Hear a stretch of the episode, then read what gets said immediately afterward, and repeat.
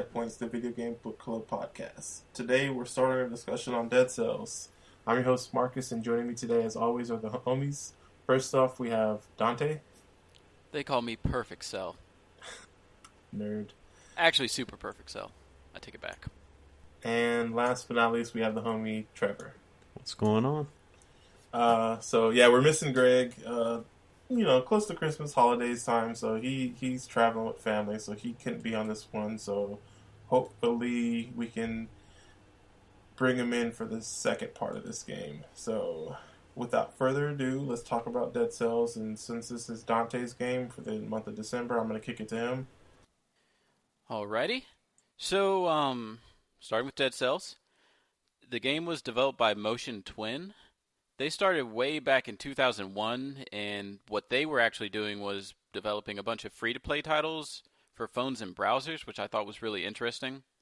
Because apparently they've made quite a few games, but I've literally never heard of them up until Dead Cells. Um, they actually have their own social game platform called Twinoid, where you can play all of those um, phone and browser games that they've developed before. So, about Dead Cells, the game, it's in the Metroidvania roguelike, like mismatch of genres. So, for anybody who doesn't know what Metroidvania is, the title comes from the Metroid games and also the Castlevania games, where you're in these kind of big castle dungeon type of areas that have multiple layers. You're picking up items, you're picking up food, you're picking up different things.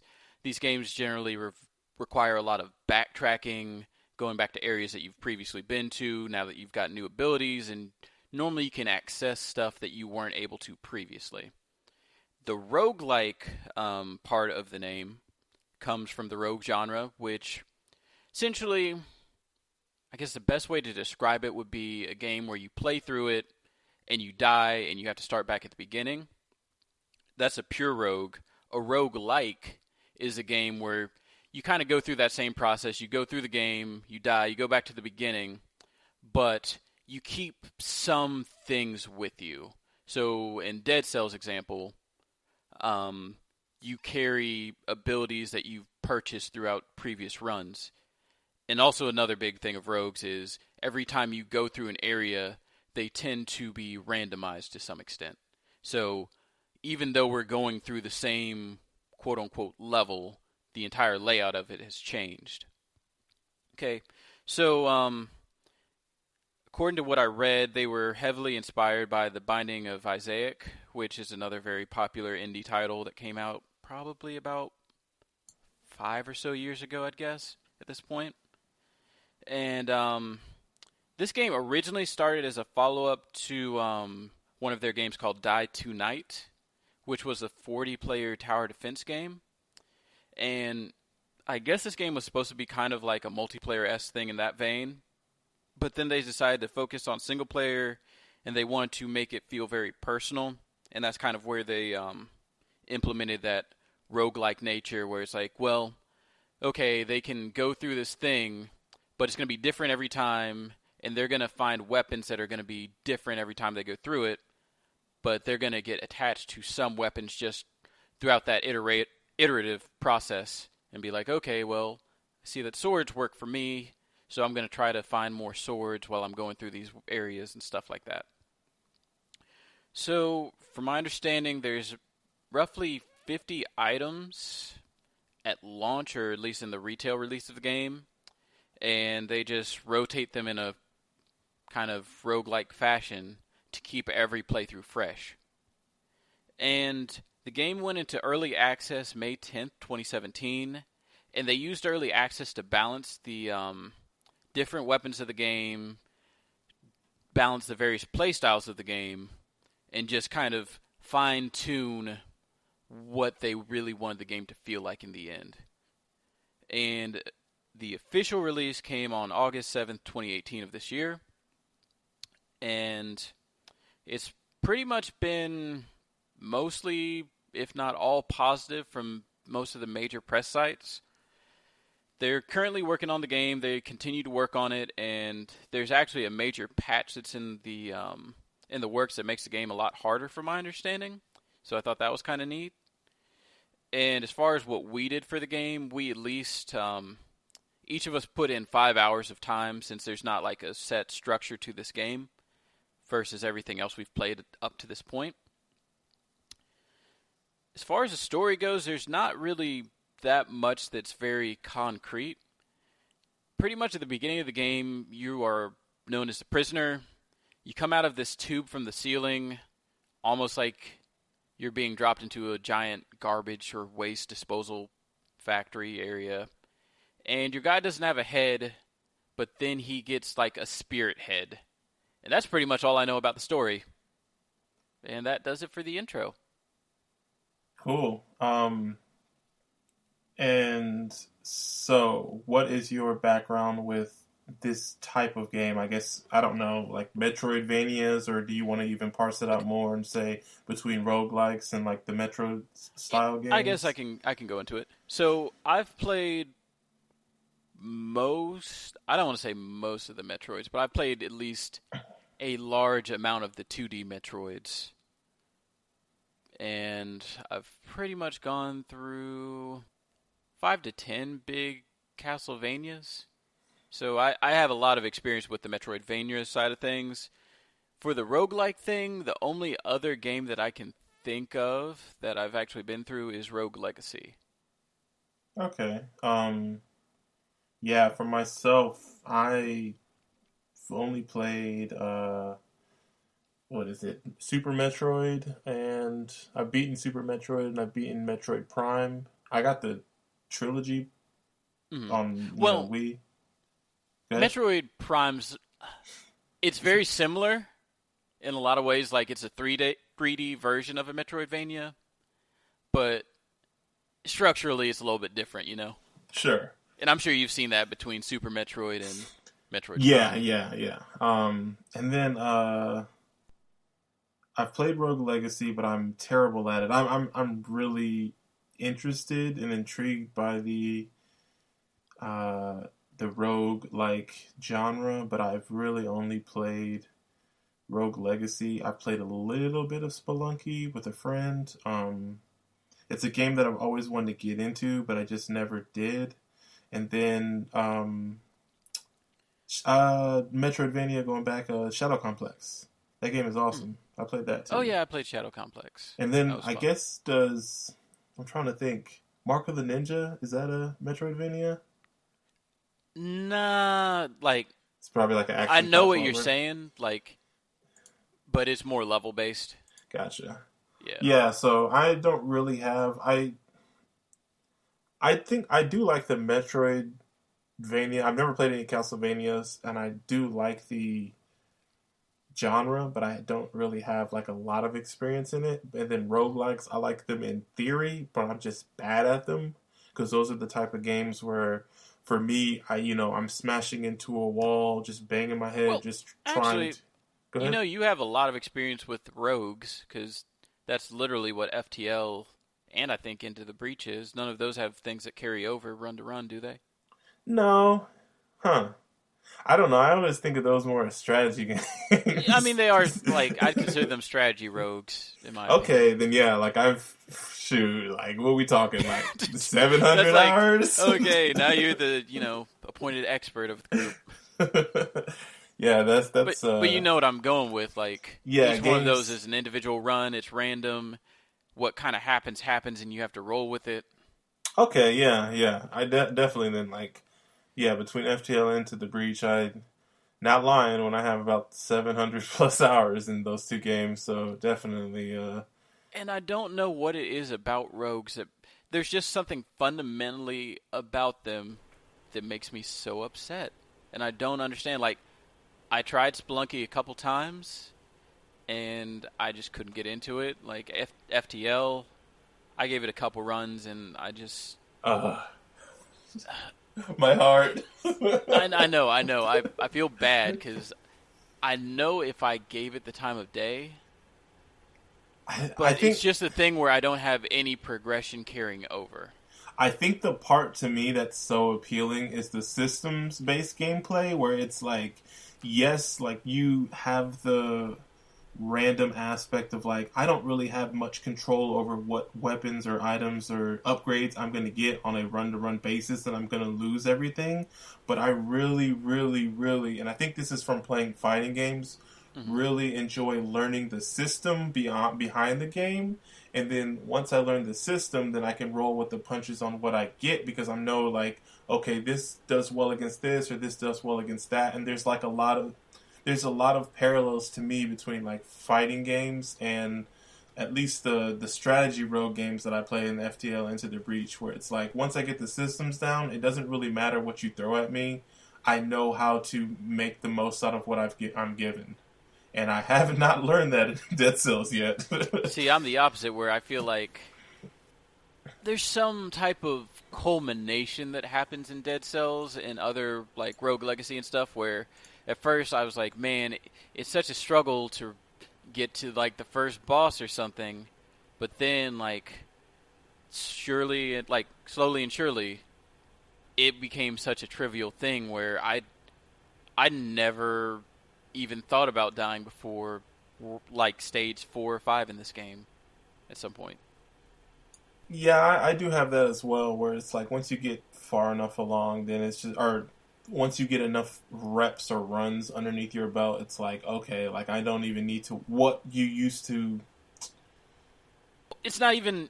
See, this is the thing. It's not even my skill though. It's just the equipment I've acquired and the abilities I've acquired have allowed me to pretty much trivialize the first segment or whatever of the game. Uh, it gives me a very big like sense of empowerment. Got you. Um, one other thing is, did you don't the uh, Dark Souls, the Soul series, count as like a? Do they, they have any like overlap with this type of game? Yes, I would say Dark Souls is probably the closest 3D equivalent to this game that you'd get, mm-hmm. where like you go through like a certain area. It doesn't randomize like this game does, but you go through an area, you get souls, you run the risk of um, losing those souls if you die. So you always have this constant tension of, do I try to backtrack to the last bonfire and cash this in, or do I try to press forward and hope things go well? Because it might be a while before I get this far again. And I really like that tension that they have in those games. Gotcha. And Trevor dipped out for a little bit, but uh, just to catch you up, we were just kind of talking about our experiences with Metroidvania slash uh, roguelike types of games, and uh, I was wondering if you have any background in either of those genres or anything adjacent. Um, Metroidvanias, I've played a couple. Um, of course, I played like the Metroid games. Um, Metroid Fusion is one of my favorite games of all time. Preach. Okay, y'all like that one? Never played it. That's so good. Um, let me see. I've played Binding of Isaac, and another fun game I played, um, which this one's a really cool co-op game, is Risk of Rain. I don't know if y'all I've, played that one. I've heard of it. Yeah, I heard of it. Never played it. But it, it's like a co-op roguelike game. Okay. But I think that's it. I, I've started Dark Souls, but I think I got stuck at some point in it and never looked back. Okay. What of any roguelikes or Oh, well, um Risk of Rain and um and Binding of Isaac are roguelikes, I guess. Oh, okay. My bad. Yeah. Oh, you bad. know what? I just I, I I don't know if you consider this Dante, but another Metroidvania VVVVVV. yeah, it it's like a platformer variation of that. I, yeah, like it's a little bit of a stretch, but I get what you're good getting at. yeah, yeah. I just typed in like Metroidvania games, and there was like a list of forty, and I'm looking through it, and like I haven't played some of these games, and I know you guys have, but I just don't want to just be yelling out titles and be like you guys saying, "Yeah, that is," or "No, why, why'd they put that on?" So, um so let's let's get into this game. I think this is going to be maybe maybe a short episode. We'll see. We always say that, but uh, um, like Dante said, there. I feel like I'm There's the no most structure. This is pure chaos. Yeah, I feel like I'm the most like story focused of the the group, even including Greg. I don't Wait, really- wait. What? What? What do you mean? Greg's the least story focused, I, I said I'm the most. And but you said even including Greg, which implied like he was like some hill to topple or something. I was like, what is he talking about? including the ramp the, that is Greg. um, I feel like I am the most like that. The, you know, like l- looks into the story of stuff, and I have no idea what the story is in this game. I think like you kind of hit the nail on the head as far as like it's. I don't want to say it's non-existent because there is like some things going on, but it is like it doesn't really seem important. Like this game, I would say is like. Go ahead. If you ever play a Dark Souls, this is the exact same. I It's guess, just like a mechanic mood. or it. It, it It, almost um, seems like like an arcade type story where you kind of just jump into the game and start playing it. It's embedded into the background, which is Yes. it's a very interesting way of doing it. And like, if you look at one of the Dark Souls games and like see the wiki, like you will say, "How was I supposed to figure out any of this?" But then you go on YouTube and there's like a two-hour thing explaining, like, "Oh, well, this lady she actually ate her sister and she became a spider and murdered her like father on her mother's side and stuff like that." And there's a lot of fascinating stuff going on. It's just you have to really like look into item descriptions and a lot of Yeah. these type of games. So it's not so much as a story as it is just lore. yeah, it's lore. That's a good way to put it. And then even on top of that, like we say, like, hey, there's not a story or anything like that. I still think this game has a charm and it's kind of funny. Do you guys? I wasn't I wasn't surprising or um I wasn't expecting dude to be so just break the fourth wall. You get what I'm saying? like yeah, like the there's there's things that you can interact with in the world that you're you're in, like whether it's knocking on a door, there's uh characters in the background and you can have convers like I mean you watch a conversation unfold, but your character is pretty expressive despite like not really having a face or you know like it, it he shakes his head and he like face palms and like I don't know. I think even like the the I mean we're not talking. let's be honest. throws up nothing. double middle fingers. Yeah, nothing's gonna top Ace Attorney writing as far as games we played. But I do think there is some charm to even how they write the dialogue in this game. Uh, I don't know if that came across when you got with you guys. I definitely saw it. Okay. Good. I, I just want to make sure I wasn't the only one. That's that's about it as far as story. But I was just like, oh my god, like it, I wasn't expecting it, and I was pleasantly surprised. I was like, I, I went in with no expectations, and I was like, oh, this type of game isn't the type of game that's going to have a story or any type of like dialogue or anything. And what little I've seen has been cool. And correct me if I'm wrong, Dante. I don't. So I looked up the, the developer.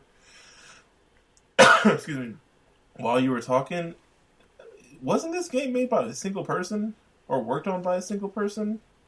I don't think so. Motion I- Twin There, there's 11 has- employees, as according to Wikipedia. But for some reason, I always had the no, the notion that Dead Cells was created by a single person.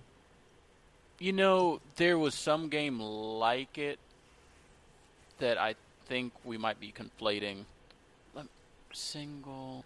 I'm just I doing know the cool search. thing uh, about the the, the No, because um, I remember reading an article. Have you seen this article about how they pretty much like do um, payroll there? the equal pay system. hmm Oh, is that them that does that? Yeah, Yep. that's I remember them. reading about that. So go ahead and explain. So, honestly, I don't remember too much, but it says um, from the Kotaku headline Game studio with no bosses pays everyone the same. So, they got 11 workers there. They don't technically have a boss. And um, they all get equal pay, which that's a pretty interesting way to do things. Yeah, it's basically saying like Yeah. everybody's job is just as important. Yeah. Yeah. Like, I don't know if that would work at a big studio, but for an indie game, that seems like a pretty nice thing for them to do. Yeah, like I see a quote from one of the game designers said, "We actually just use a super basic formula. If a project finds success, people are basically paid more in bonuses, and everyone is paid the absolute same way.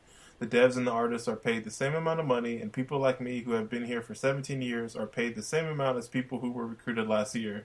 Which is, it may sound kind of crappy if you are like, "Wow, this person's been here so long, they should get paid more than everybody else." But I think the cool uh, side of that is that they're all equally invested in the success of the game. So it's like a good type of motivation to be like, oh, like we want this game to be a success because it directly influences everybody. So I don't know, like I I don't have a lot of experience working in a team or a collaborative sense, but I've from what what I know, like having spoken with Dante, like sometimes like people don't necessarily get like the help that they need, you know, and then they feel like they're a dead weight.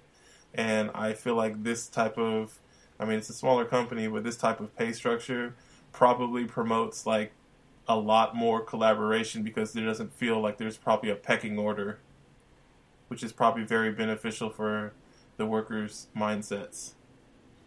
Yeah, it definitely. As long as everybody's on board with it, I could see there being a lot less contention. It's not like, oh well, um, so and so's making more than me, and I'm doing twice the amount of work or whatever. It's like, okay, well, we're all pretty much getting paid the same thing, so you know, there's no bad blood about who's like, I need to keep up with X or Yep. keep up with Y, Yep. that type of stuff. All right, let's let's let's let's dig into this game. Let's let's talk about this game. So, um, uh, I guess you, it's pretty straightforward. Like, you start a run where the souls, uh, basically reanimate this body, and now you're take the control of this character. You have a roll which has invincibility frames on it, so you can use it to dodge attacks. Um, you got four weapon slots. Um, two are like, I guess you could say, primary weapons, um, and those can be uh, b- uh, bows, um, swords, uh, throwing knives, um shields. Um, there's just a wide assortment of types of weapons you can have, and then the other two slots are for traps and grenades. So they have like uh, traps that shoot bows, flamethrower traps, uh, like bear traps, which keep people uh, stunned. They have stun grenades, uh, ice grenades, regular grenades, um, and I mean this is just things that I've unlocked. There's how many items did you say, Dante? So there's at least fifty. Okay, yeah, I, I'm th- there's like everything in this game you can unlock basically. So, um, and uh, you you're just basically dungeon crawling and uh, jumping from stage to stage, and each stage has its own unique aesthetic, along with uh, um, different types of enemies. So each uh, stage has its own set of enemies as well. Um, there are multiple routes. There are items that you can find throughout the stages to upgrade your character, and you're collecting um, money to help you buy better items. And you can also use the money to like open doors, and then you're also collecting cells, which are like a currency you use to upgrade your character. And that is the thing that I guess you could say carries over. That carries over from run to run. So that is like um, allows you to unlock new items and allows you to unlock like I guess you could say buffs for your character, so your character can hold more gold in between runs. So like if you die, uh, I think on a normal run, if you die with ten thousand gold when you start your next run, you're starting from zero. But if you upgrade yourself, you can that you can upgrade yourself. So oh, when I die, I'm going to have six thousand gold to start with, or if I die, I want to be able to hold two potions, or um, just little things like that. Be- Go ahead. And just to be clear, like when he says carry over, things to the next run. It's not like it's not stat based, so it's not like oh well I upgraded my strength plus three, so I'm gonna be stronger the next time I come around. It's it's mostly just raw, either more money, more um, health potions potentially. You can carry over like weapons sometimes, like or at least weapon unlocks, I guess you could call them. And yeah, that's kind of what that does, but it doesn't affect your actual stats. You start at the same spot every single time. Yeah, and then um, it also unlocks like um, uh, I guess they call them these mutations, which uh, are basically once you end a level, you get to choose a mutation that is basically like a perma buff, I guess you could say, or how you spec out your character, and that is from run to run. So um, I think so far the most I've been able to stack onto my character is four. Um, but they do things like they increase your DPS, they give you more overall health, they allow you to throw down traps or grenades. Uh, there's like less of a cooldown on them. There's some that like, oh, you have better DPS when you're standing by your traps. There's some that you have better DPS when you're standing by a group of enemies, or better DPS when you're standing further away from enemies. So there's a wide variety to complement the types of the playstyle that you prefer to have, or based off the weapons you have. And um, you can also they have this. I think maybe one of my favorite parts of the game is the upgrade system because they have three, I guess you could say, traits. And I guess this is another way you can spec out your character. And it's like, um, I think it's red for brutality, green for, uh, I want to say vitality. That might not be right. And then it's survivability. Survivability. And then purple for tactics. So a very basic um, explanation is red is typically for swords and like melee weapons. Green is typically like traps and shields, and purple is traps and grenades. Um, for the most part, there's but uh, each item has its uh, a single color or two colors, so you can um, like a sword will be have a red background. So when you put points into brutality, the red trait, it buffs the stats for any items that you have that have a red background. Um, if you uh, put points into survivability, uh, it buffs the, the DPS for all the items that you have that are have a green background. Um, but that carries over across your upgrades that you do with your um, your mutations. So your mutations are also in the different categories. So they have the red, the mutations that affect your red ones, mutations that affect your green ones, mutations that affect your purple, and then they have the generic like these are just overall good for your character. So there's a lot of like cool customization you can do for that to spec out your character in that specific run. And I think that is probably my favorite system in the game uh, because it's it, it like is a cool like way to upgrade your character and like it comp it promotes you experimenting with the weapons that you have on hand because I know a lot of times for myself like I have the these are my preferred things or like the preferred type of weapons or whatever that I, I like to play with but if I don't get them in that run, I, instead of me being like, "Oh, this is a wasted run," it allows me to experiment with some things that I wouldn't normally play with, and I can spec them out to kind of like power them up, um, and kind of like it gives me a, a fresh outlook and like it makes every play playthrough that I have like feel unique. And so like I have like I think in my if I was to look at my stats, I think I've had 31 playthroughs, and I don't I know I don't remember all 31, but I do remember a couple of playthroughs where it's like, oh yeah, I remember when I got this item and I, I got really far with this thing and I you know I would never have used that, but who knew that this with this was a good strategy. So it, it, it's it's I yeah, really you're going like through the, the same areas, but you never feel it never feels repetitive at all. Yes, every freaking run is like fresh and like feels good. And like like I said, like I've I just had a playthrough with two items that I never never would have paired up together. I hardly ever use e- either of them, and they didn't particularly go well with each other. But it's what I had, and it was like, oh, like I don't want to run this again, but like let's make the best of this and let's see how far I can get. And I upgraded in a way that was like making it really good, uh, making it like a strong, uh, a strong run. But it was just like, man, who would have thought in a million years that these two things, uh, I would have wound up with both of these two things and got this far. So I don't know. It makes runs more memorable, and I really appreciate that. Did I miss anything as far as like the overall? Um, I don't feel like I. No, because I mean, mechanically, that's everything you start with for real. Mm-hmm. I would like to say that every weapon, though, we said that there's 50 weapons, but that kind of understates that each one of those 50 pretty much has a unique feel to it. None of the swords really feel the same. Yeah, and there's so there's status effects in this game too. So there's poison, there's burning, there's bleeding, there's stun, there's frozen.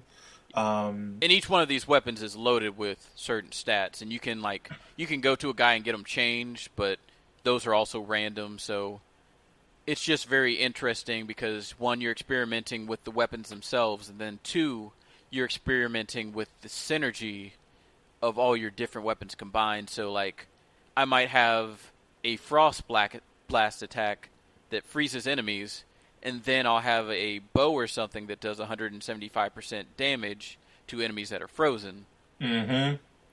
Yeah, there's been many times where it's like, well, technically this item on its own is better than the things that I have, but the things that I have work together in a way that I'm able to pump out a lot more damage than I normally would be able to. And so like, you know, this item by itself, you know, it does 100% damage to poison enemies, but nothing that I have poisons enemies, and I have like, you know, an ice grenade, and then I have two items or two weapons that do like bonus damage to frozen enemies. So it's like, why would I switch over to this thing that I won't even get the most benefit out of it?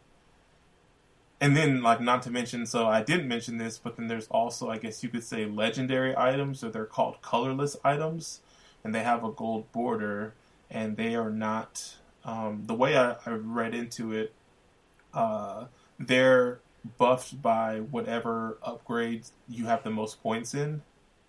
So if you have the most points into green, that's the buff it's going to get as far as the damage percentage or whatever. Um, but those kind of interact interestingly because those normally drop randomly, and so you can you can't really always count on getting those in a run. So like when I've had runs where I've had two and I've done especially well in those runs, and then I've had like mini runs where I've had none, and then it's like, oh man, I really could go for a colorless weapon right now. I just I really, really, really, really, really appreciate the variability in this game, and I and just the ongoing changing of strategies depending on the situation where you'll you'll have a set of items and you think you're doing really good but then you get a really other like you find an item that's even better but it's of a different like discipline. Mm-hmm. you're like man you do I want to get rid of man. Do I want to get rid of this thing that's been working really well?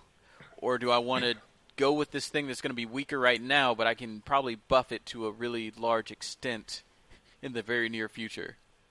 Yeah, dude, it's so heartbreaking when like when I get like a legendary that's mm-hmm. like like I got it like the other day I was playing and I was like spec a certain way and then I got a legendary and it was a shield and I was like man what am I going to use this for and then and then like the ne- the only other legend so I didn't pick, I didn't pick it up to use it I just recycled it to get the, the, the gold and then the next legendary, the only other one I got that run was like throwing knives, which again, like what, uh, like my run wasn't specked out that those would have been effective for me. So it was like, what am I going to use this for? And I ended up recycling that as well.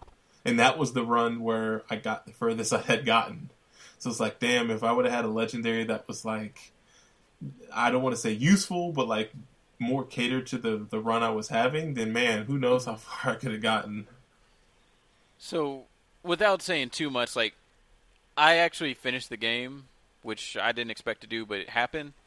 And in the run that I finished the game, I was just um, I was praying for this one item. This one item would have made things a lot easier. In specific, um, did you ever get to a necklace, Marcus?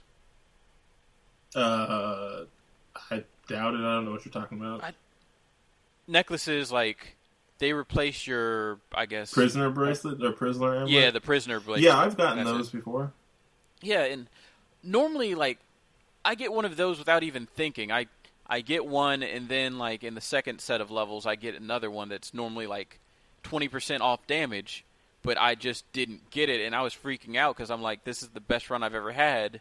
Yet at the same time I knew what was coming up and I'm like, man, this minus 20% damage that I'm not going to be taking into this, you know, fight with me.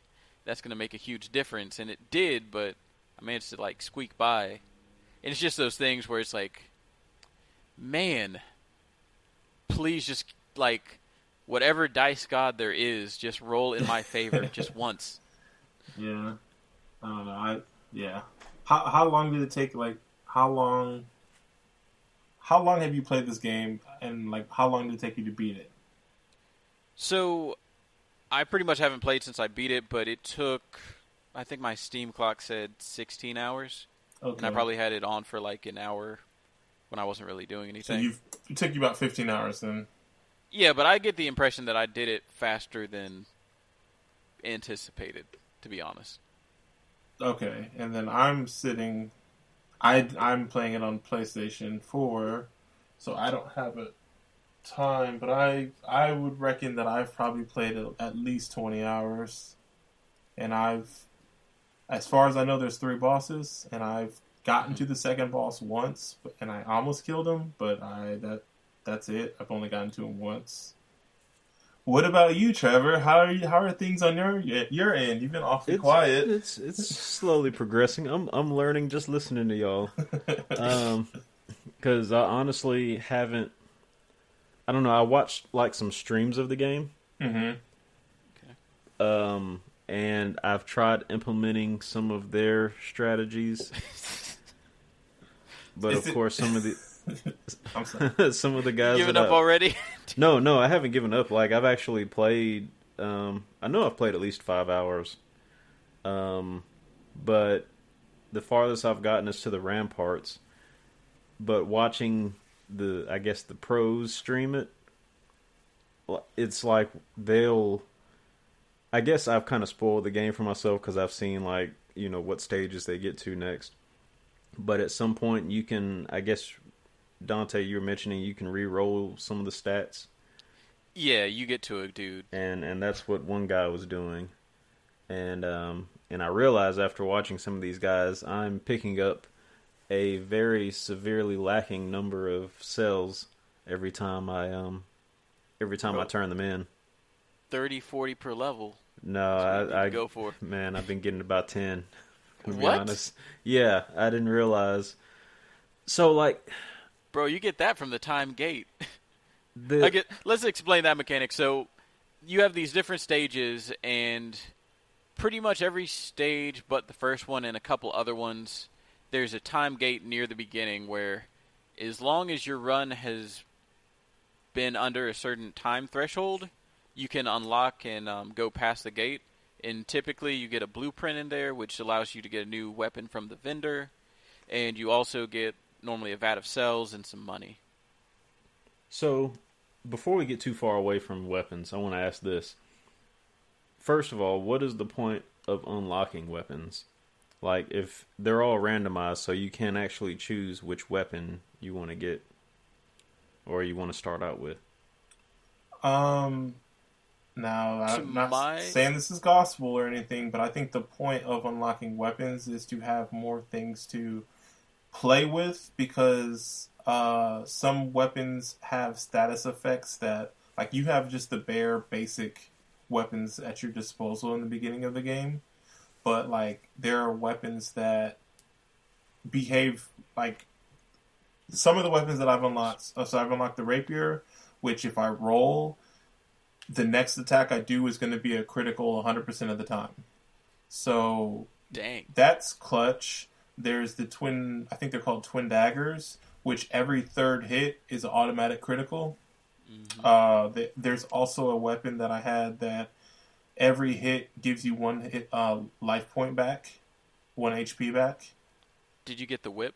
Uh, I've used a whip. There Well- was, go ahead. There's a couple different whips, sorry, but Yeah. there's one whip in specific where if you hit the enemy with the tip of the whip, it does um it does some obscene amount of damage. I can't remember if it's double or triple. There was a whip I was using that every third hit you got a critical hit, and also while you're whipping them, you're pulling them to you. You're pulling them like hitting them towards you. There was um, a weapon that I was using. Uh, uh, there's an oiled blade, so any any time you hit somebody, they get covered in oil, so they're more susceptible to fire attacks. If you had any fire traps or weapons that did fire damage, um, there's uh, crossbows that pierce the first enemy. So, like if you're shooting into a crowd, like you can hit the first person and the person behind them. There's weapons that I've had that um, when I swing, it throws, it shoots an arrow up, you know, up forward diagonally above me. There's some that shoot a grenade right in front of me. There are some that I've had that uh, crossbows that shoot um, two arrows at a time, so you do double damage, or crossbows that shoot like a shotgun blast, so they shoot four arrows, like kind of like in a spread right in front of you. So there is like, it, it may seem like it's like, oh, why would I want to unlock this sword because this other sword that I, the starter sword is fine enough, but like, Well, not necessarily that, but the So- just the idea of unlocking it when you can't actively choose to use it. So I'm not sure, maybe Marcus can confirm this. Do you have to unlock the weapon for it to show up randomly in some cases or I believe Like- so. I, I like, I, it was kind of one of those ambiguous things for me. I so the a lot of these weapons that I don't have, the only time I've run into them is in the challenge rooms where I feel like the challenge rooms are like completely they have these daily challenges that you can do mm-hmm. where there's a certain what do you call it like it's like a tr- uh, It's a it's a trial. It's like okay, here's the daily challenge. Like you and all the other Dead Cells players have this available for 24 hours. They give you an objective, whether it be like get to this boss or clear this path or um, you know just different objectives that you have to meet while you're trying to do this daily challenge. You can retry it as many times as you want, and you get bonuses upon completion. And I've done two of those and I've seen weapons like every weapon I've used I've never seen in my game. And they're not like legendaries or anything. So I am led to believe that you have to unlock the blueprint and then pay for the item in order to have access to that item randomly. Like that's not to say that And I'm thinking he's right on this. Actually, I don't even think I don't even think they would pop up in. A, they may pop up in a store if you unlock the blueprint, but I don't. I can't even vouch for that. But I will say, like as far as starting in the prison quarters with you, I think it's only items that you either start off with, or um, uh, items that you either start off with or items that you unlock. Because like I, the very first one of the first things I upgraded was the random shield, and literally for maybe twenty of my runs, I only had access to do two different shields every time I played. It was either the the I don't know how to say it, the cudgel, or the greed shield, and it wasn't. So, the, Go ahead. So that's where you start to benefit is like unlocking the skill where you can where it randomizes the the starting weapons. No, I don't think they show up in levels before. I could be wrong about that. I don't think they show up in levels either. I think you once you pay like so. One of the things. Have you unlocked any items, Trevor? Then I guess not. Um, I'm sure I have. Have you, Dante? Repeat that. Have you purchased or like like unlocked items yet? You're talking about with cells, right? Yeah, with cells. Yeah, yeah, I've done that. Yeah. So you know when you get them, like when you can purchase it, you can pick it up right there. Instantly, Right. yes. and you can Mhm. pick and that's that's scaled to however far into the game you are so if you purchase it and you're pretty far it could be like a level 5 version of that weapon but once you purchase or once you purchase it then you can get the level 1 version from the jump in the beginning of the game as well i don't Potentially, randomly. yeah, potentially. Yeah, exactly.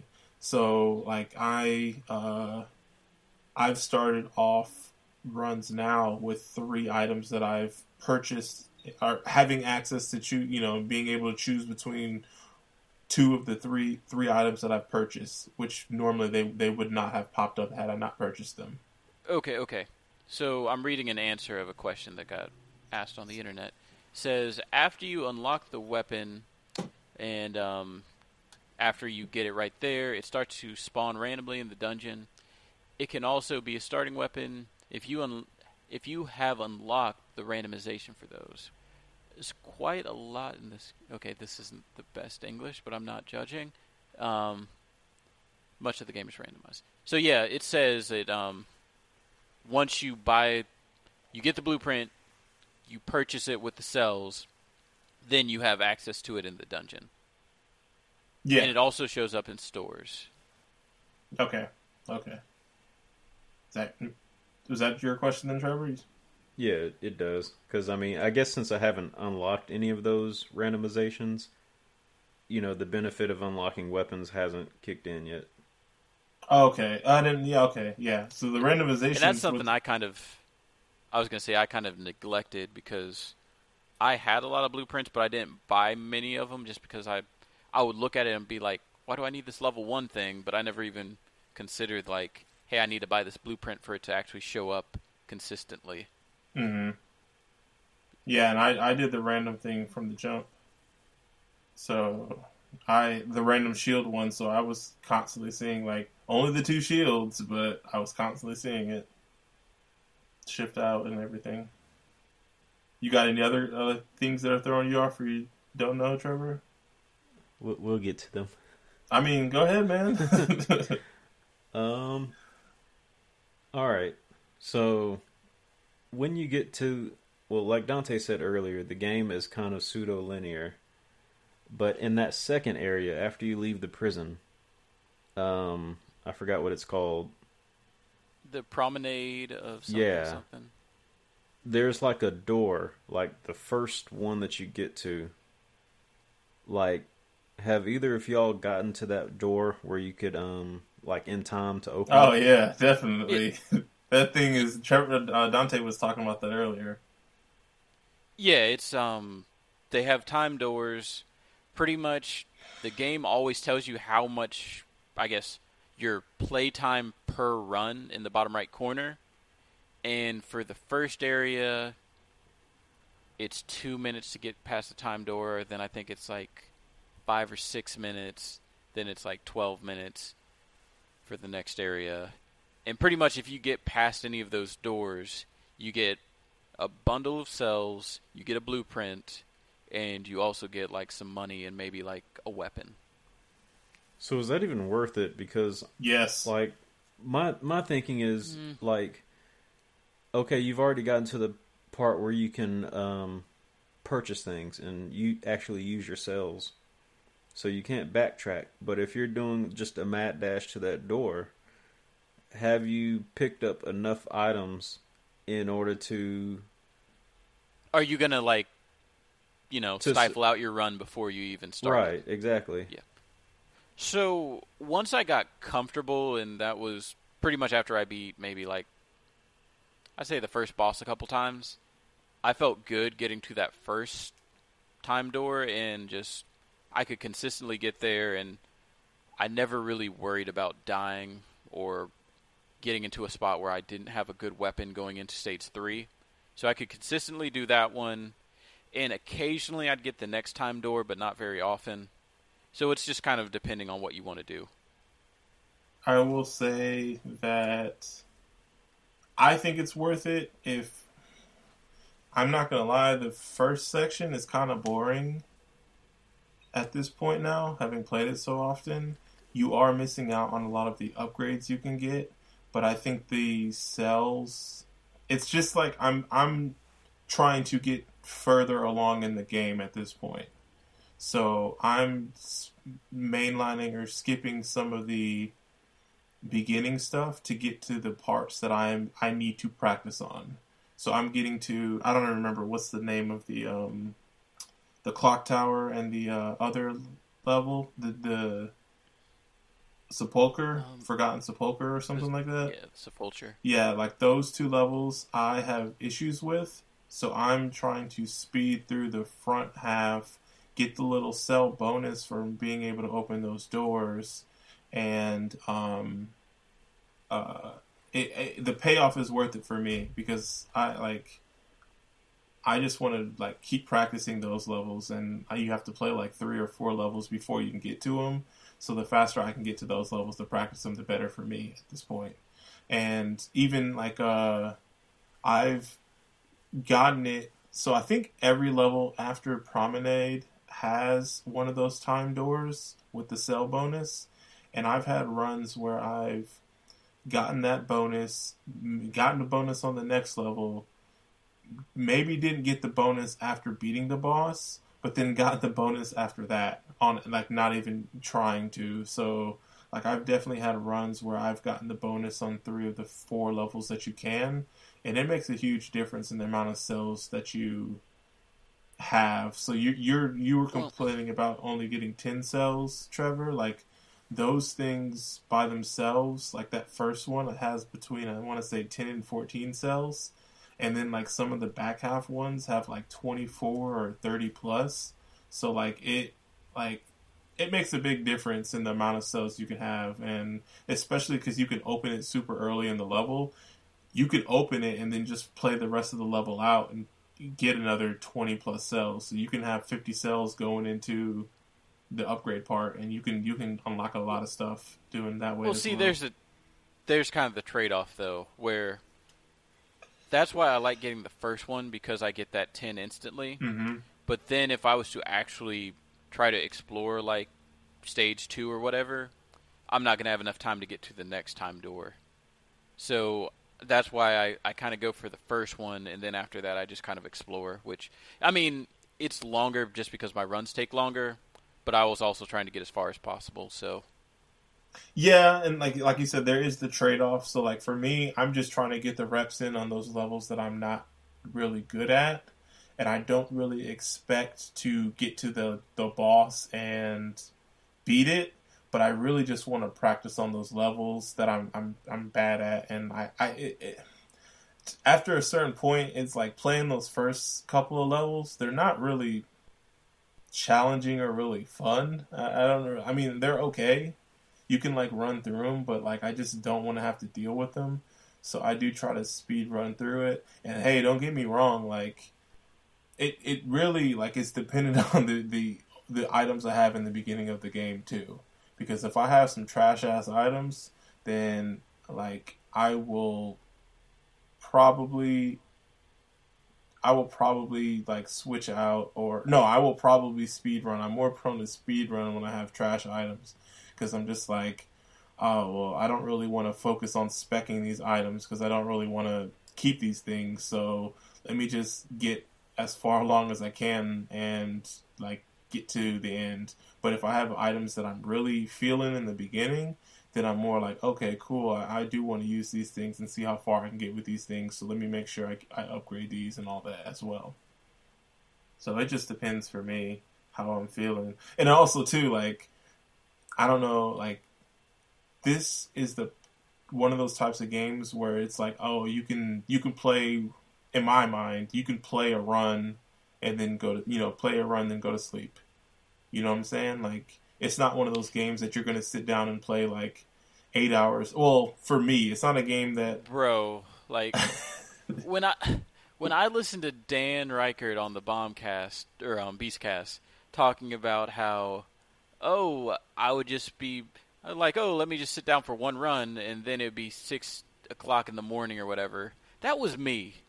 I just, I got entrapped in like, it doesn't feel like you're spending that much time in the game, but you are. I, and I, time yeah. just tends to yes. go away. Yes. I'm not. I'm not It's a denying problem, that. and I can't stop it. I'm not denying that. Like I, I'm saying, this isn't one of those types of games that I'm going to sit down and play like eight hours. I think I've played maybe three hours, but like not eight. But I do think this is also one of those games, especially once you kind of get out of it out of your system. Like I'm not at that point yet, but I think this could be one of those games where you just like, oh, I'm gonna you know play play a run of Dead Cells and go to sleep, and like that should be fine. Because like a run could take what 20 minutes? It could take an hour. Like it just depends on how good you are at it. So like for me if i'm if i'm focusing and playing a run it probably takes me about 45 minutes to an hour to do a single run.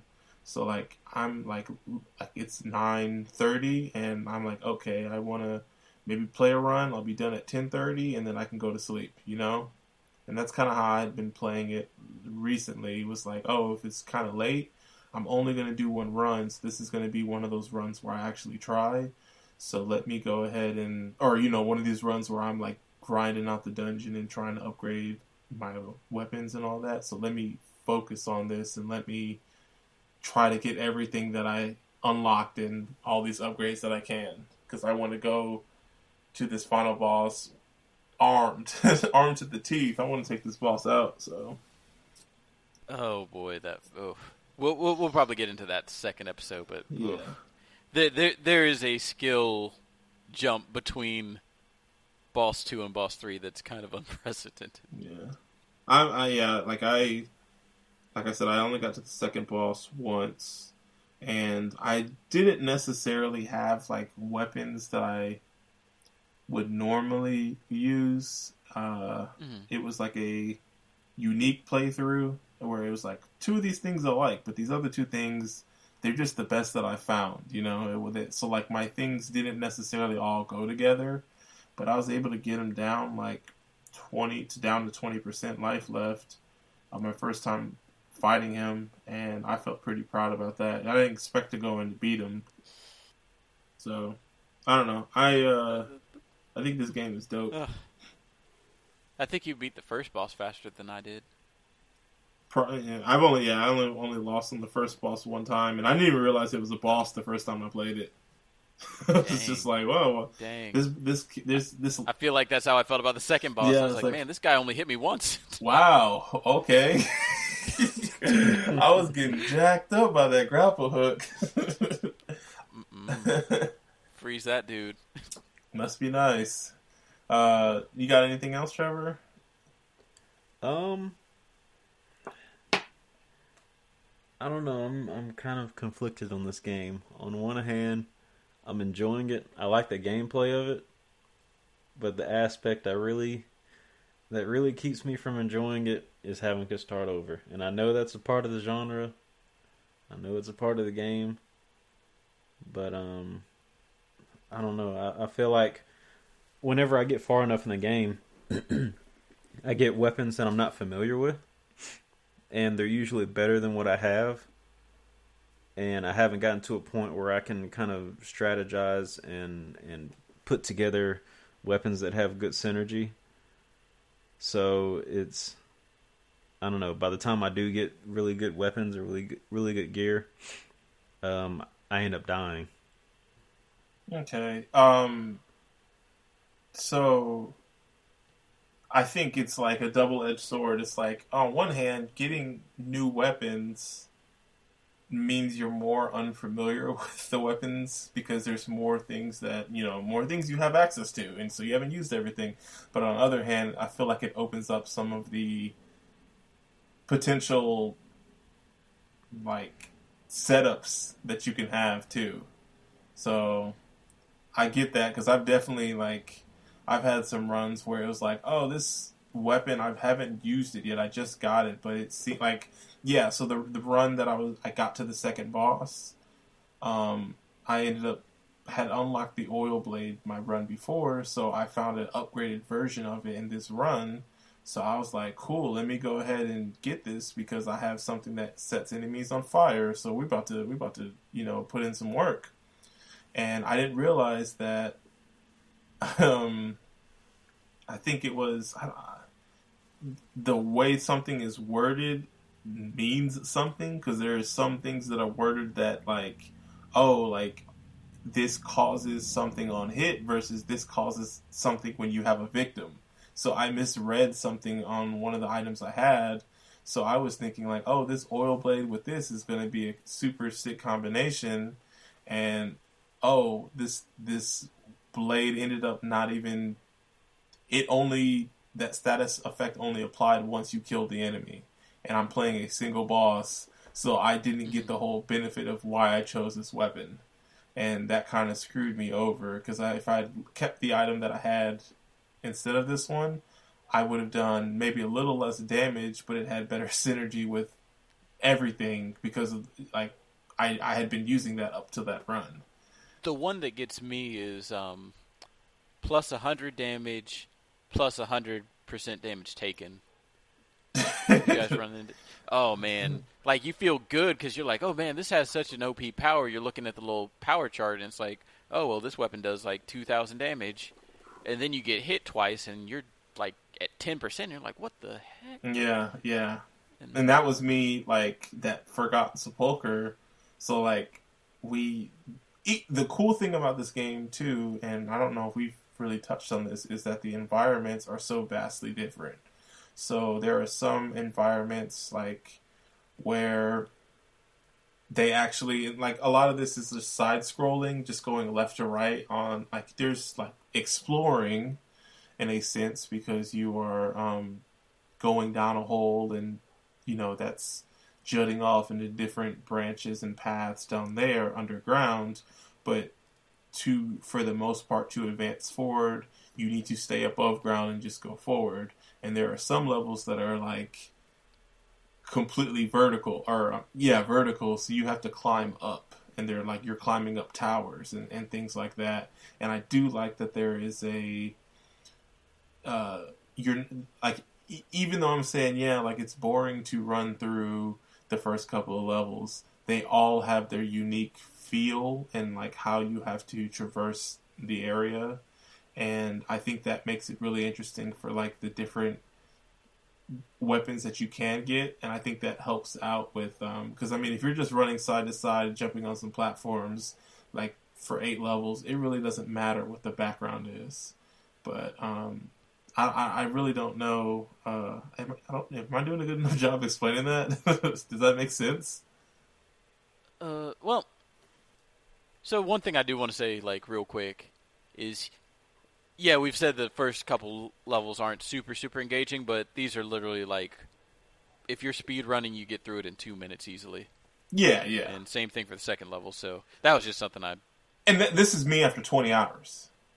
Yeah. So I definitely did not feel that way at 10 hours. It's almost like the preparation phase of sorts. Yeah, yeah. And I, I, it's like, and I think even what type of gear can I get and if what's this shaping up to be? If I hadn't played 20 hours in two weeks and that was like 20 hours spread out, like, or like say, you know, I, I haven't, I stopped playing this game and then I picked the game back up in three months, like, I won't feel the same way I feel right now. You know, I think it's just because I've played so much in such a condensed amount of time is the reason why I feel that way. That's no disrespect or to, you know, like, boo boo on the first couple levels because I still think they're good levels. It's just that oh, I've played this game for 20 hours in a week and a half, two weeks, so I'm getting a little bit tired. Like every playthrough, I'm seeing these first couple levels, and at first they were challenges, and now they're not challenges, but I still have to go through them, and that, that's what I mean.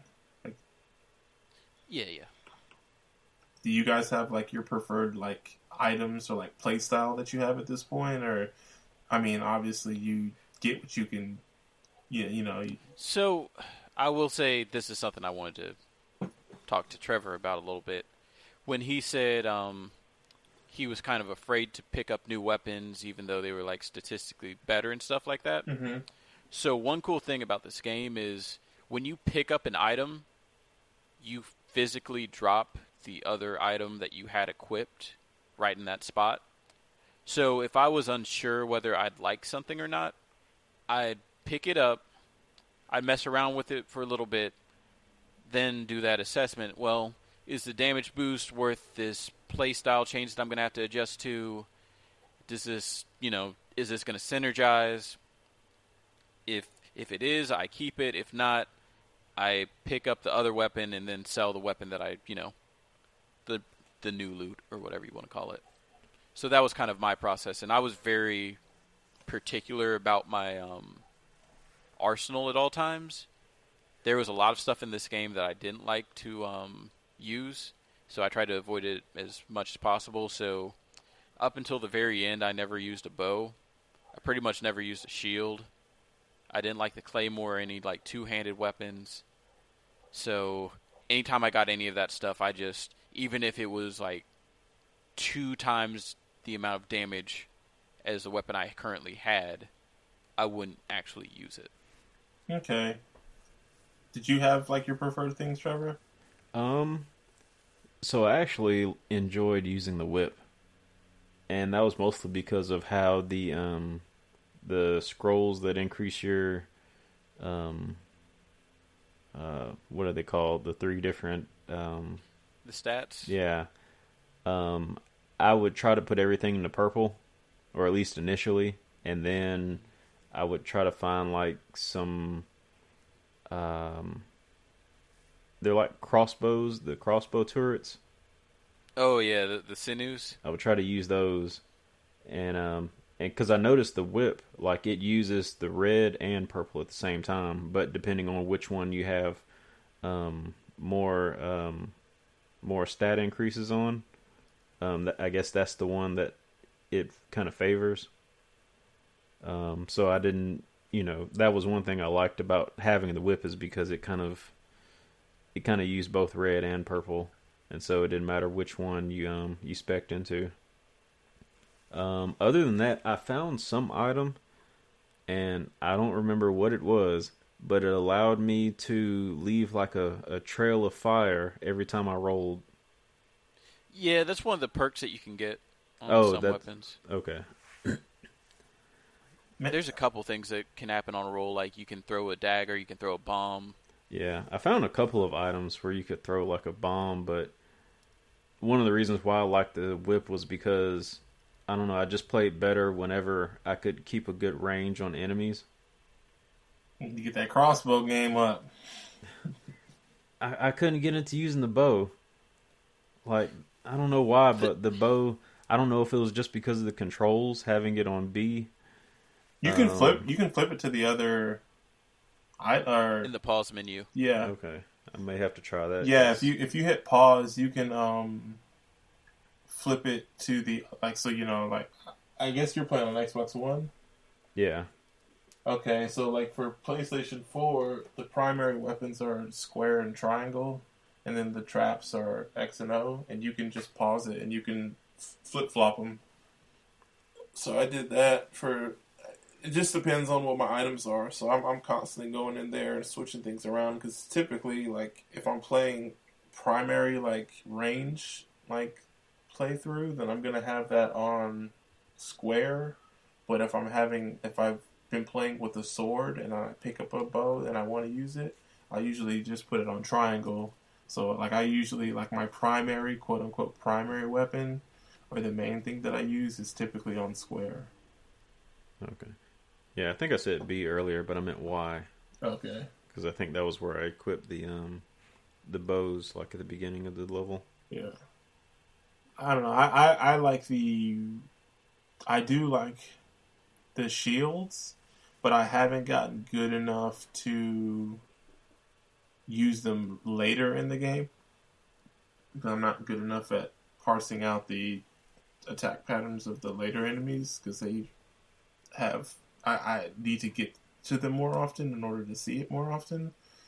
Um, but I do like the I typically opt to get the shield stuff just, or like the the green items just because I like the green mutations because they mostly have to do with survivability, I guess you could say. um, so it's more about revi- getting you life back and making sure that uh, you stay alive. And so I that's my play style. And then I do like the crossbows because I can stay at a range. So I typically I kind of go for things that um, I, I typically go for shields and crossbows, and um, the types of traps, either ice grenades or the and the wolf. Uh, I guess you could say wolf traps, the ones that like are basically bear traps that lock people down into place. I typically go for that so I can like stay stay at a range from them and just keep pegging them with crossbows or whatever range thing I have. I have been switching it up a lot recently and been trying to go swords just to like experiment with that swords and throwing knives and stuff like that. Um, and I've had more success with those than I have with crossbows, but um, I, I still prefer crossbows still. Um, it just it just really depends because like the earlier crossbows kind of suck. So crossbow and shield, I'm not really getting that much DPS out. So typically, I've been trying to split the difference to go crossbow and um, and sword, and then so that way I have something if they get up on me, and then I also have something to keep them, you know, do a bunch of damage while they're coming at me. I did manage to find one gold shield at one point. Mm-hmm. Gold shield. and um, I that was the only time I ever used a shield, and because I thought it was worth it, you know. yeah. But um, for me, it only helped like with enemies that threw projectiles at you. Yeah, that that's my issue right now. Is that any- either the enemies, the the first batches of enemies, I'm I'm pretty good at parrying, and like this is this is the the issue that I'm having. So like with the shield, if you block an eye attack, you take seventy five percent of the damage instead of I think it's seventy five percent of the damage instead of hundred percent. But if you time it and you parry it, so you you block right before you get hit, then depending on your shield, um, different things happen. So if it's a projectile thing, you reflect it back at the enemy. If it's a um, physical attack enemy, then it, it stuns them. But then there's also shields. So I have a blood shield that if I uh, parry, perfect time it, then it does like a, a orb around like the area that I'm in, and anything in that area starts bleeding and taking like get, gets that that bleed effect put placed on it. And I have to think that that is not the only shield that has a status effect like that. Um, that style. Um, I do have one that uh, there's a um, uh, See, the thing is, though, like, I feel like there's so many weapons that can also do that. It's hard for me to justify. But I mean, it's different. Yeah, yeah. Everybody, like, style, I have a, yeah. I have a shield that lunges, so you can lunge, and so you can use that to bash enemies, and I really like that one, um, because it does damage and like it's a shield as well. And then there's also um, a shield that when you block stuff, it drops gold, and so you can pick up more gold with that shield. Um, and then there's a shield that I had that uh, it, and there's a mutation that um, when you reflect something, the enemy takes all the damage. And then there's a mutation that when you perfect parry, the um, the enemy takes like plus blah blah blah percent damage or something like that. So I can imagine that those two would be like a super easy way to take out some of the enemies in this game. And they're like they're definitely like projectile enemies later in the game, but there's often the the enemies I have trouble with later on in the game are the enemies that have like maybe three different attack patterns, and it's me trying to basically identify and distinguish between the three. And then they also not necessarily always have like a single to just attack once. They may have like three quick attacks in succession, and that's the thing that throws me off with the shield. So it's it's it's harder. I think it is possible, and I, I do want to try to have like a a run where I, I get a shield and I stick with it for the entirety of the run, but I just have to work on my parrying more. And then there's even like mutations too, where every time you parry, you get life back, and so like that that is another incentive. So I don't know. I I just really like the green mutations, the survivability ones. Those are my favorites, and I'm just looking for an excuse to try to use all of them. Do we have any? Do we have anything else that we need to discuss about Dead Cells? I think we. I think we've covered a good amount. I I think we've kind of looked over or glossed over the level design itself Mhm. a little bit. Where like okay, everything's randomized, but there are also in lieu of it being a Metroidvania, a lot of traps and perils that can befall you aside from just your typical enemies. So they're like spiked pits, they're um I guess structures that you can kind of crush and get to like hidden areas. There are cursed chests that when you open those, you have to kill 10 enemies, and if any enemy touches you or does damage to you before you kill the 10, you instantly die. Um, I'm trying to think about what else other like level gimmicks there are. Uh, like pits you can fall into. I don't know if you said that.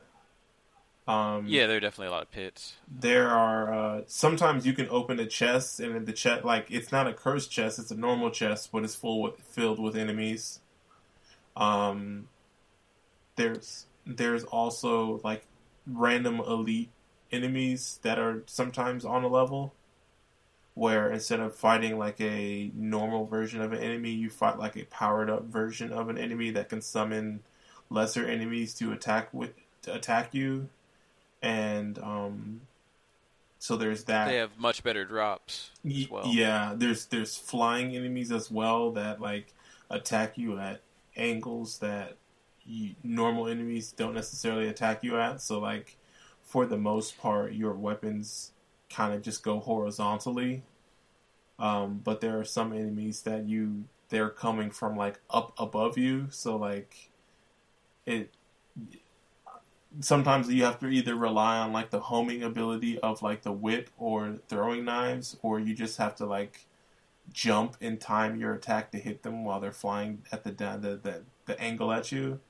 I don't know. I, I've had some silly damage taken because I didn't have a weapon that I could, you know, hit the flying bats at Yeah, that can definitely. or enemies that, that explode into um, more like smaller enemies or enemies that just spawn out of the ground while you're running. So there there's there are some things. And then even um, like that the level that I had been having issues with the Forgotten Sepulchre, that level is completely different than any other level. And I died to the level four times before I realized what was happening. But there's a light mechanic in that level. So there are orbs that are just like strewn about throughout the level. And when you are in the darkness of the level, um, it, you you You start damage. you start to take damage. And so you need to basically run from lantern to lantern to make sure that you're always in the light. And the first couple of times I play that level, I, I just go in and I start exploring. And you can still see what you're doing, but the, the, the, the game does this weird like effect around the outer edges of the, the level. And like I didn't realize that it was I was taking damage until it was too late because it starts off taking like a couple damage a second or something like that. But then it, it just I think I ended up dying like within 10 seconds, 8 seconds or something like that and I had about like It escalates really quickly. yeah, 2k of li- over 2k of life and I lost all of it in like less than 10 seconds and the first couple of levels or excuse me, the first couple of runs on that level, I'm like, "Yo, what am I dying from?" cuz like that was an hour, you know, 45 minutes to an hour in. And I I die and I'm like, there was no enemies around me, what's going on? And Did you not talk to like the giraffe lady? I talked to the giraffe person, but I didn't real I didn't understand or I didn't realize that was going on. And then it was a while before I got back to that, so I had forgotten about what she said. Gotcha. Yeah, I guess since I've played a lot of Souls games, they normally have some NPC at the beginning of a lot of areas similar to that, where I was kind of tuned. I was like, "There's something. There's something odd about this. It's really dark." And they're offering this bomb that doesn't seem that special, but it costs a lot. So let me let me figure out what this is about. Yeah, so And fortunately, I threw the first bomb before I completely died. yeah, so I was just like, "Holy crap!" Like, and now I figured it out, and I even read like briefly. I was like, "So about this level, and I looked it up because I was confused, frustrated from dying. Then I read like, oh, this is what you do, and then there was a strategy that people employed to do it. So the next time I play that level, they were like basically just bypass enemies and go from lantern to lantern. And I was like, cool, I'm getting the hang of it.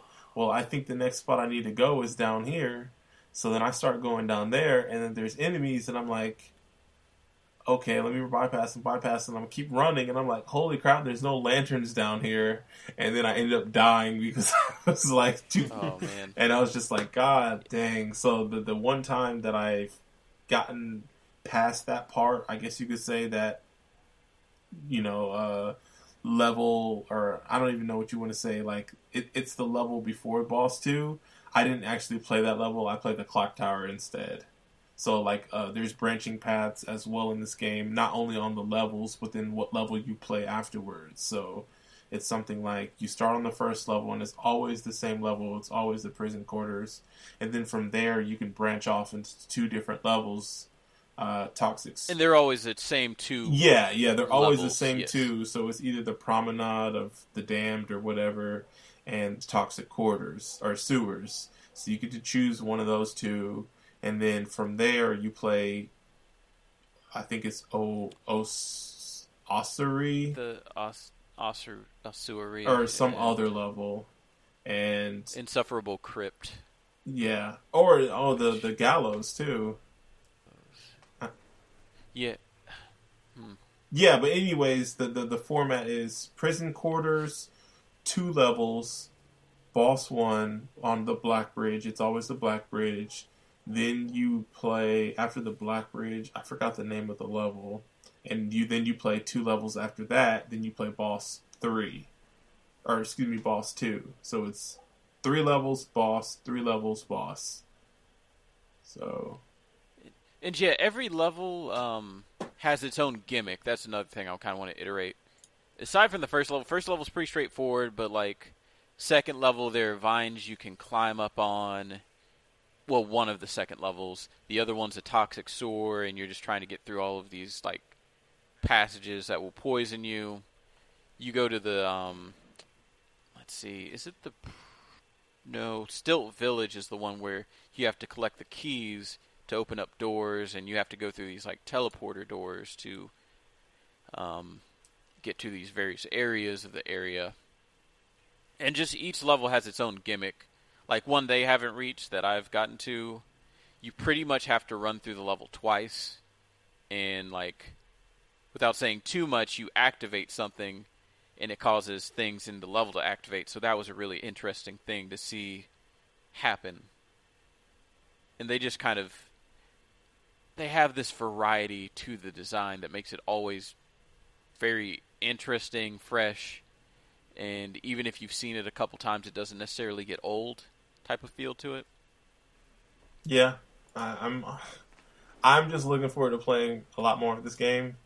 I'm trying to convince my brother. I'm about to go out of town, and I'm gonna try to convince my brother to buy it on his Switch, so that way I can, air quotes, show him this game.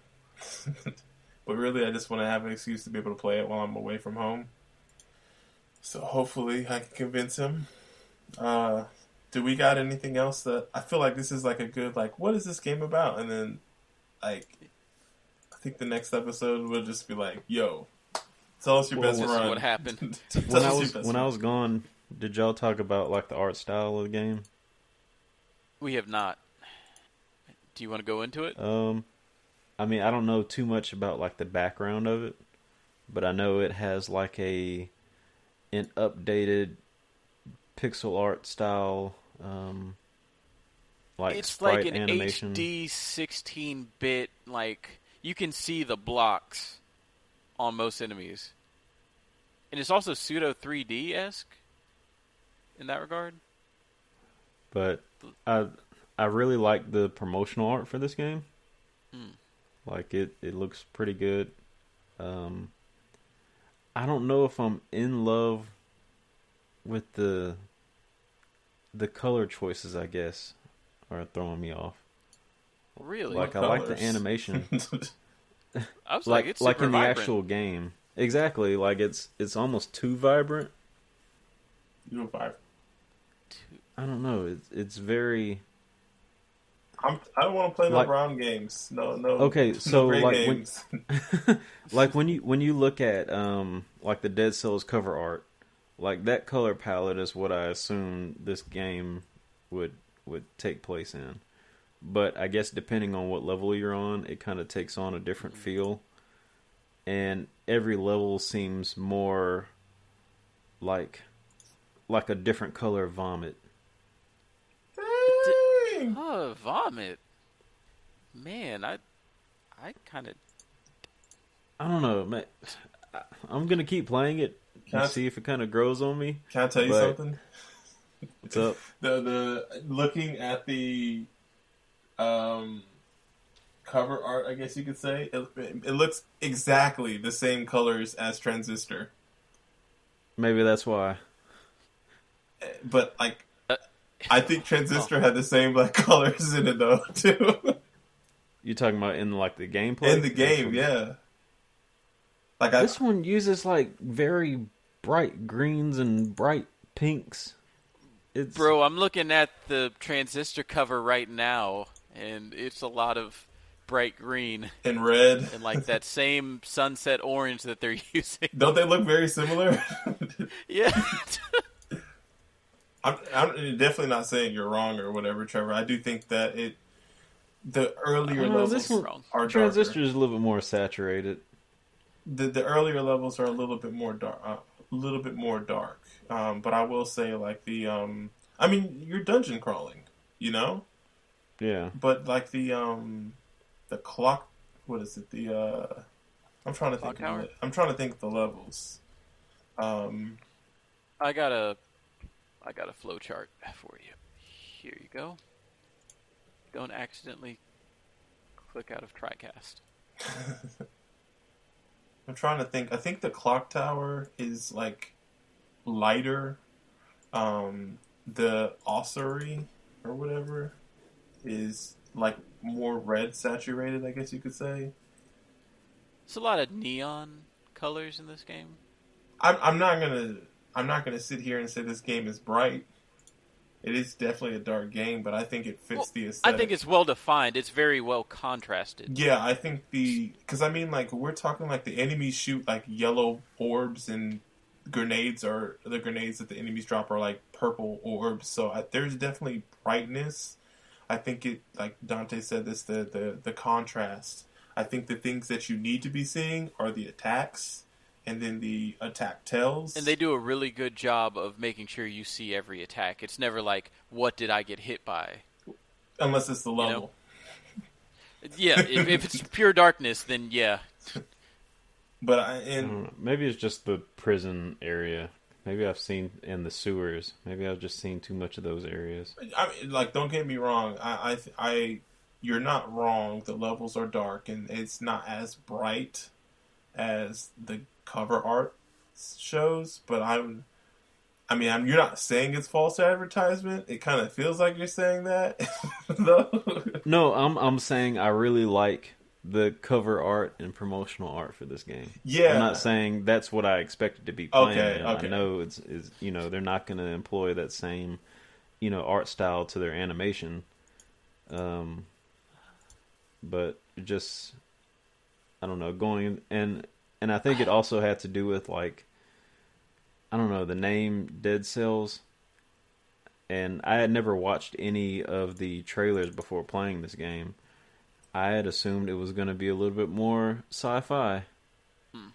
and and that that part kind of let me down. yeah, I. So I'd heard a bunch of podcasts talk about this game, but I didn't watch any gameplay footage, and I still like what I thought this game was going to be versus what I actually got was completely different things.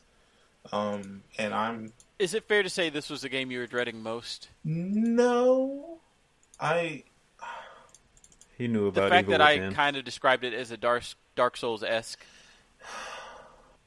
if I'm being honest, probably the game I was dreading most was The Evil Within. That's an exception.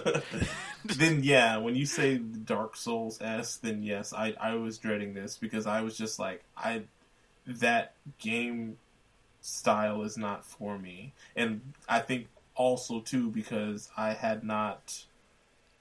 But what if it is? It might be, but I just I don't know. Like to be honest, I think this is a good uh, intro into that because it's 2D and I can kind of wrap my head around it a little bit better. And I think I could like the Dark Souls Dead Dead what Dark Souls and what's the other game? Dark Souls Demon. Demon Souls. Souls. Yeah, I was gonna say I kept trying to think of is it Dead Dead Souls? No, but um, I think I could get into them, a single one, but I just don't know if like I would have interest in going like playing all four or how many ever there are in that franchise now. I think I would Mhm. probably just like this is the one I like. Yeah, I think it's a very good baseline because attacks are pretty simplistic. Like you're not worrying about three dimensions; you're only worrying about 2 Mhm. It's a little bit easier to wrap and I my think head streamlined. my head around like 2D animations as far as like Mhm. invincibility and timing and things like that. You don't have to worry about a camera angle or like ju- like because I hear that could be a thing in some of those games. Um, Yeah. The the one thing I will say too is uh, if you had said something like this game is similar to Rogue Legacy, I may have still kind of dreaded a little bit because like I think Rogue Legacy is a good game and I have it, but I am very, very, very bad at that game, and I think that is more close. That game is pretty close to what this game is, but for some reason, this game clicked for me in a way that Rogue Legacy never did, and I'm interested to maybe go back to Rogue Legacy at some point to see if like does it click with me now because I've probably put three to five hours in that game, and I never beat a single uh, the first stage. And, and I feel like, th- Like- that game is like even like less of the upgrade aspect. oh yeah, it's gonna feel like easy mode. Well, I feel like that game is At least that's the impression. less of the upgrade aspect that this game has between runs. So there's like for me in this game there's more of a hook to keep playing because there's like Mhm. a lot more upgrades that you can visibly see that you're working towards where I did not feel that way in Rogue Legacy. So I just I I did feel like I was beating my head against the wall more so with that game. And I actually I, I thought of the level as ramparts. If you Google ramparts, Trevor, that that's a pretty bright stage. And Oh, that's yeah. that was the last one he got to. Yeah, that's the farthest I've gotten. Okay. I've never got to the insufferable crypt It's kind of tricky. It's um, or the ancient sewers. you have to get a couple items before you get there. Okay, I've never even got to the ancient sewers either, so that's probably why. This is tight, man. I didn't know about this. I'm gonna. It. I think you get to the the sewers after you unlock that um that what you call it, the little thing that you're supposed to tickle. The teleport. See, when I described that to him earlier before the podcast started, he's like, "What are you talking about? You got to rub something." I'm like, "Yeah, man. Before you can actually teleport, you can just rub on it, and it gives off like electricity or whatever." So, I have seen that. I Oh, just didn't no, know not what it those. does. The ones the ones you climb. oh, the vines. Yeah. Yeah, I did. I think you need more than just the. I might be wrong. I though. did see the That was how I was able to get to the sewers. But there's two sores. There's toxic, and ancient. Oh, which you need the vine. okay. Yeah, I used the, the I went to the toxic sewers. The ancient one, you need the Bellier's rune, which is not the teleportation one. I'm trying to think about what Bellier's rune does. Yeah, man, I was. It's the like, it's the before I ram one unlocked- that you destroy the ground. Oh, yep, that's what you need. Before I unlocked those, I was literally just sitting there tickling those, you know, those things on the ground. Coochie, like, what am I coochie, supposed to be doing here? And that's kind of the thing I like about this game that's also similar to Dark And Souls. Metroid. You get items and you interact with stuff that you don't know what it does, but then at some point it's like, oh, okay, now I can actually interact with this, and wow, it opens up an entirely new level. Yeah, it- it's Is crazy. that the Metroidvania part of it? Yes. It ain't no guacamole though. What is Trevor? What is? you guys got anything else? I think we're good now. Cool. Um, you got any question, Dante? We try to keep So- it short. It's shortish. Yeah, this is probably the short. Uh, I don't want to say I- I was trying to end like 20 shorts in 2018. yeah. I, I was like, man, we can But- maybe end this 20 minutes ago, but you know, it's all good. It's good. Um, so the only thing I could think of, and I was coming up with a question as we were talking, if your house were to burn down right now, what is the item that you'd want to be able to carry with you to the next house? The fridge.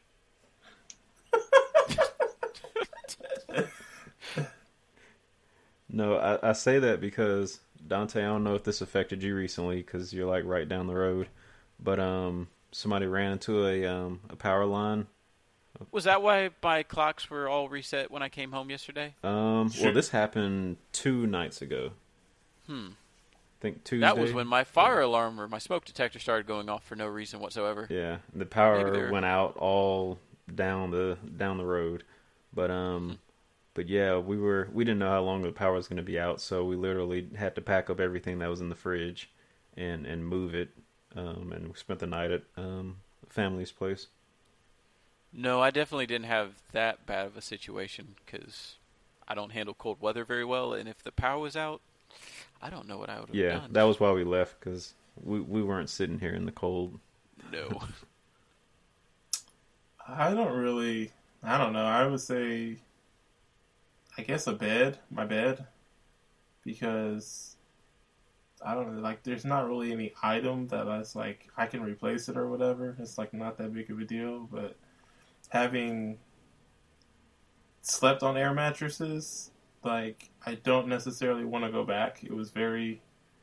It was night and day. I was, sleep- you know, sleep. I slept like eight months on an air mattress one time, and then I got a bed, and I had the best sleep I ever had in my life.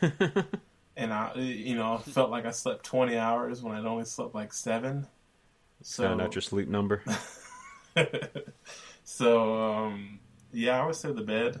Like as long as I got, I mean, you know, a bed, then I'm good to go. Huh. So I'm going back and forth on this. Because I was going to say, like, my game collection, but that's kind of cheating, I feel like, since that's multiple items.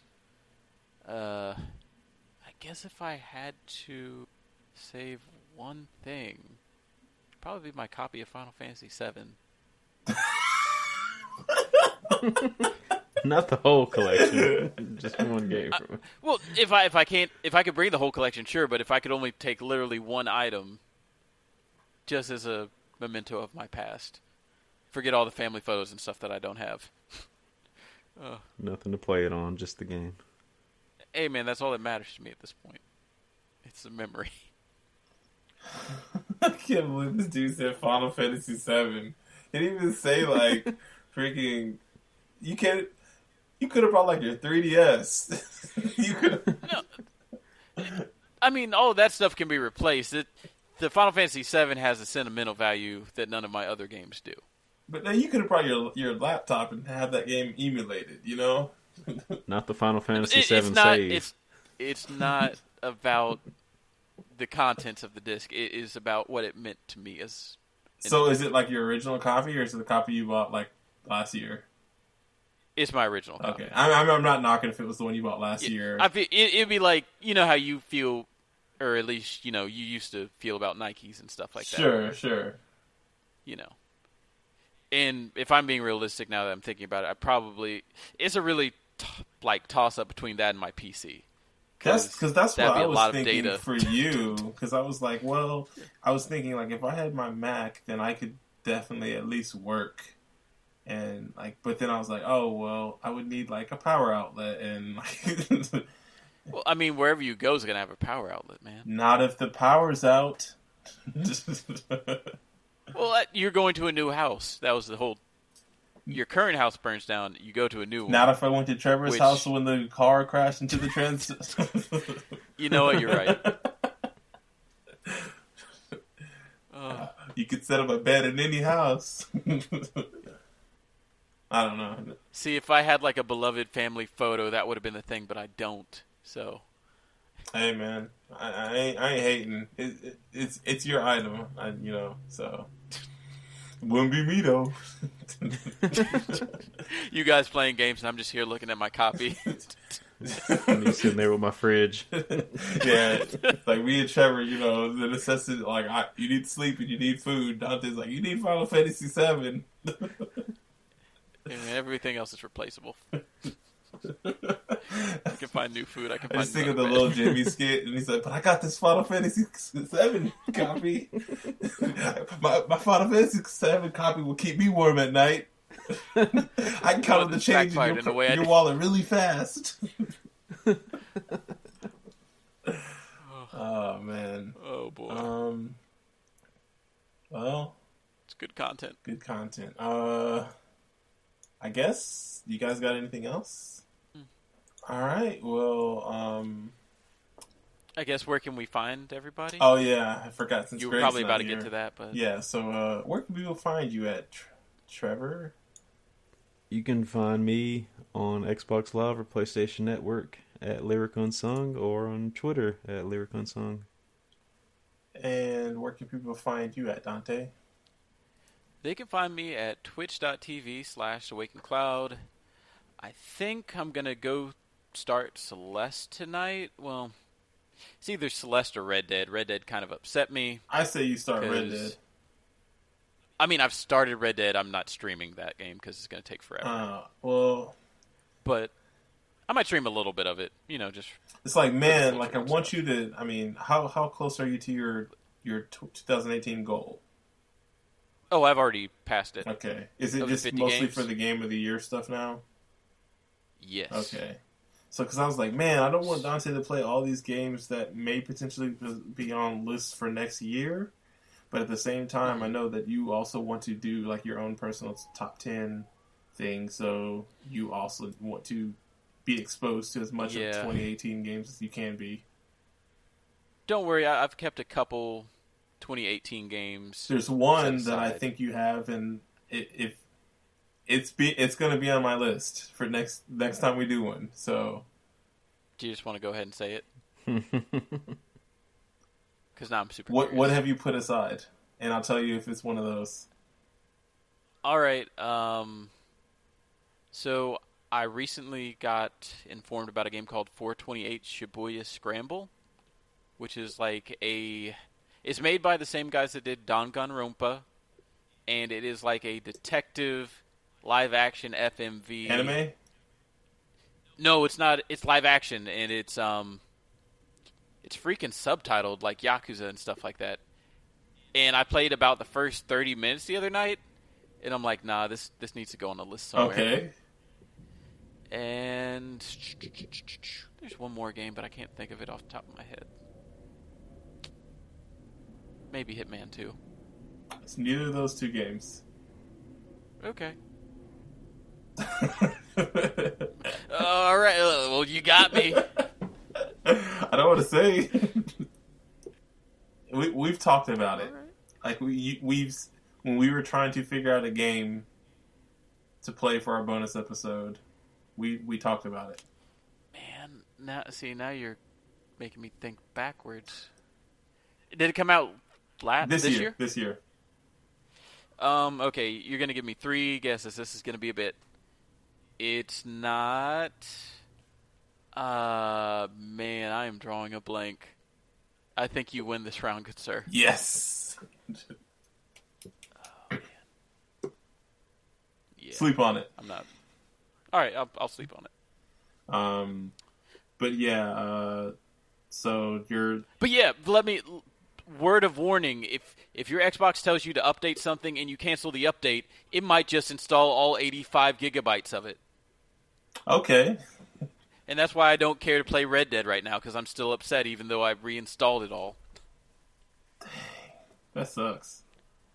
Dude, it sucked, man. When you're like, oh yeah, I'm gonna just sit down, play this game, get kind of engrossed in the world, and it's like, oh, well, not until we install all 85 gigabytes of this thing. Good thing you're not uh what do they call it? Capped, right? Yeah, well, I mean, it's installing from the disk, but that still takes about an hour and a half with Red Dead, so Just leave it on in the background while you're running. I was playing Smash. Oh, well, there you go. um, and you guys can find me at Potato Salad on Twitter and Potato Salad on. Tw- wow, I was about to say Twitch. Potato Salad on Steam. Uh, I finished Hotline Miami 2. I'm probably gonna. I don't know if I'm gonna put 20 more hours into this game. I, I may, but uh, I may be trying to do my best to try to tackle some of my backlog and maybe play a game, but I don't know what yet. I might. I'll probably be playing Rogue Legacy. I probably will mess with that before the year is up, just to have some more knowledge on the genre and something to compare Dead Cells to better for the next episode. So I might do some. I also want to go out of my way to congratulate this man. He made good on some of his earlier year claims Yeah. and finished Hotline Miami 2. And did you finish something else? No, thanks for reminding me. I should. I will play that game instead. it was um. Oh. It was uh. Bioshock and Ace Attorney? Yeah. So I said of well, I don't think I included Ace Attorney, but I said I'm gonna beat two games that I'd been needing to beat for a long time, and I believe it was uh, the games were Bioshock, the first one, uh, Hotline Miami two, and I think it was Grand Theft Auto five, and I'm halfway there. Uh, yeah, forget Rogue Legacy. I will play some Bioshock. I'll, I, what I got? I got 18 days? 17 days? Let's do this. Bioshock's only about, you know, like a 10 hour experience. 10, 12. so- Eh. Yeah, well, I've started. Since we're keeping each other accountable, Dante, I'm finally gonna finish uh, God of War that I've been holding hostage from you. Since like June. it's good. You won't ever get to see Uh. your boy again. All right, I appreciate let's, that. let's let's knock this out. Let's wrap this up. We we talked about we were patting ourselves on the back for making this a short episode, and here we are. Um, well, nothing else to say about Dead Cells this time. Hopefully, next time we'll get Greg. Oh, one other thing, I think we're gonna try to release. I guess you could say our end of the year. Like these are our ranking of the games that we played this year individually, uh, our individual rankings. So each of us will rank the I believe 14 games. We're not including the bonus the bonus games since not all of us played them, but the 14 games that we all did play, uh, we'll rank them individually so you guys can kind of see and get a better feel for our taste of games and what we actually liked and didn't like of the games we played this year. I was gonna say since they're individual lists and not like a joint one, can can we just add the extra game? Sure, yeah, yeah, we'll do that then. Yeah, so uh, I guess you guys would add Firewatch, and I didn't play that, so that won't be on my list. And then since I didn't play Evil Within, I guess that won't be on my list. Um, or I might just put a, I'll put an asterisk by it, and then me and Dante will do the Mega. We'll we'll add Mega Man 11 since we played that. But yeah, this show has run long enough, longer than we wanted it to. Uh, you guys have anything else to say? All right, cool. Well, we are Miss Checkpoints and we're out. Peace.